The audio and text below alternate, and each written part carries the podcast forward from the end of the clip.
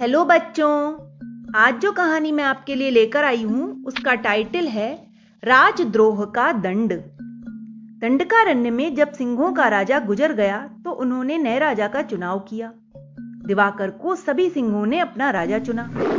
नए पद पर आकर दिवाकर ने सोचा कि अब मुझे इनके विश्वास की रक्षा करनी चाहिए। मुझे अपना अधिक से अधिक समय प्रजा की भलाई में ही व्यतीत करना चाहिए। दिवाकर अपने राज्य की सर्वांगीण प्रगति के लिए अनेक योजनाएँ बनाता रहा। उन योजनाओं की पूर्ति करने और कराने के लिए उसे अनेक राज्य कर्मचारियों की नियुक्ति की आवश्यकता थी। उसने पूरे जंगल में यह घोषणा करा दी कि कल महाराज मंत्रियों और अन्य कर्मचारियों की नियुक्ति करेंगे।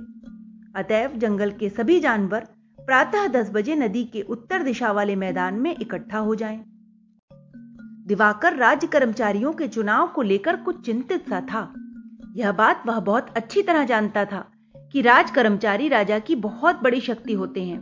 राजा इन्हीं के माध्यम से राज्यकार चलाता है। वे जैसा अच्छा या बुरा काम करते हैं, वैसे ही विचार प्रजा राजा के विषय में बना लेती है।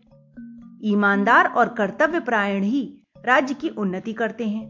भ्रष्ट और चरित्रहीन राज कर्मचारी तो राजा को पूरे के पूरे राजतंत्र को बदनाम ही कर दिया करते हैं। दिवाकर ने राज्य कर्मचारियों का खूब सोच समझकर ठोक बजाकर चुनाव किया था। उसे अपनी निरीक्षण शक्ति पर, दूसरों को परखने के गुण पर विश्वास था। दिवाकर का यह विश्वास काफ़ी सीमा तक सही भी सिद्ध हुआ। उसके अधिकांश मंत्री और कर्मचारी बड़े ही परिश्रमी, ईमानदार और प्रजा के हित के लिए निरंतर जुटे रहने वाले थे।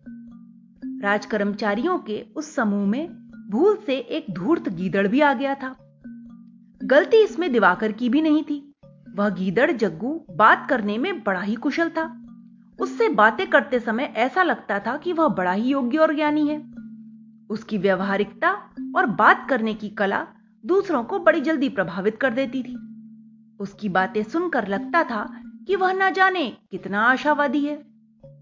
पर अंदर से जग्गू इससे बिल्कुल भिन्न था। वह बड़ा ही धूर्त, कपटी और आलसी था।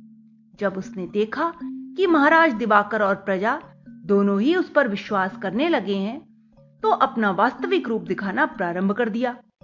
अब वह काम बहुत थोड़े नाम मात्र को करता, सारे दिन आराम ही करता रहता और छोटे छोटे जीव जंतुओं से अपनी सेवा कराया करता। जब चाहे किसी को डरा धमकाकर उनका माल हड़प जाता, जग्गू चाहे किसी को भी अपमानित कर देता, चाहे किसी पर अपना रौब गाटने लगता। यह तो महाराज का विश्वास पात्र है। उनसे ना जाने कब जाकर यह कह दे। इस भय से उसके सामने कोई नहीं बोलता था। इसका परिणाम यह हुआ कि जग्गू और अधिक मनमानी करने लगा। अत्याचारी का यदि विरोध न किया जाए तो उसे और शोषण करने के लिए बढ़ावा मिलता ही है। दूसरे कर्मचारियों को प्रारंभ में ही जग्गू के सारे दुर्गुणों का पता तो लगा नहीं था। परंतु उसकी काम चोरी की आदत उनके सामने आ गई। उन्होंने कई बार जग्गू को टोका भी कि तुम ठीक से काम किया करो पर जग्गू उनकी बातों को कानों से उतार देता। एक दिन मंत्री गजराज ने जब जग्गू को काम चोरी के लिए डांटा तो जग्गू भड़क उठा। तुम कौन होते हो मुझे टोकने वाले? उसने बड़ी ही धृष्टता से कहा। गजराज ने उसके मुँह लगना उचित ना समझा। जग्गू के स्वभाव का प्रभाव अब कुछ दूसरे जानवरों पर भी पड़ने लगा। वे भी उसी की भांति काम चोरी करते, खाते और पड़े रहते। कुछ दिनों तक ऐसे ही चलता रहा। फिर यह सूचना महाराज दिवाकर के पास भी पहुँच गई।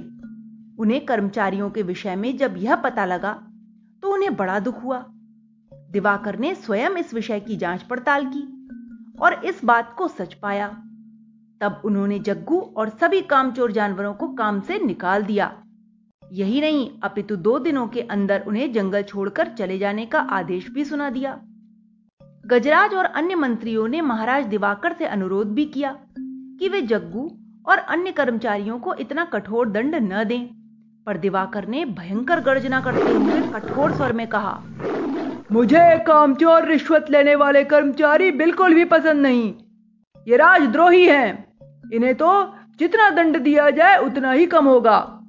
बुरे विचार वाले, बुरी आदतों वाले व्यक्ति समाज से दुष्परिणाम को पैदा करते हैं। उन्हें हटाया जाना ही अच्छा है। ऐसा व्यक्ति न केवल स्वयं बुरे विचार रखता है, अपितु अपने संपर्क में आने वाले अन्यों से भी ऐसा ही व्यवहार करता है। यह हमारे स्वभाव की विशेषता होती है कि दूसरों की अच्छाई तो हम अपने अंदर ग्रहण कर लेते हैं, पर बुराई जल्दी ही सीख लेते हैं। इसलिए तो अच्छे व्यक्तियों की संगति को इतना महत्व दिया गया है। कहा भी गया है, जाट्यम धियो हरति सिंचति वाच सत्यम, मानोन्नति दिशति पाप मपा करोति चेता प्रसादयति दिक्षु तनोति कीर्तिम, तत्संगति कथय किम न करोति पुंसाम। अर्थात, मन की जड़ता का नाश करती है, वाणी को सत्य से सींचती है, सम्मान और उन्नति की दिशा दिखाती है। पापों को दूर करती है। कहो, सज्जनों की संगति मनुष्य का क्या भला नहीं करती? महाराज, बात तो ठीक है आपकी, गजराज और अन्य मंत्रियों ने कहा। जग्गू और दूसरे जानवर दिवाकर के सामने बहुत गिड़गिड़ाए कि अब वे ऐसा कार्य नहीं करेंगे। पर दिवाकर ने स्पष्ट कह दिया, यह दंड तो तुम्हें भुगतना ही होगा। हाँ, यह हो सकता है कि यदि तुम अपनी गलतियाँ सुधार लो तो परीक्षा लेने के बाद तुम्हें फिर से इस जंगल में रहने की अनुमति मिल सकती है। हार कर जग्गू और उसके साथी अपना सा मुँह लेकर उस जंगल से चले गए। तो बच्चों, इस कहानी से हमें यही शिक्षा मिलती है कि हमें कभी भी बुरे कार्य नहीं करने चाहिए और अच्छे लोगों की संगति में ही रहना चाहिए। Okay, bye.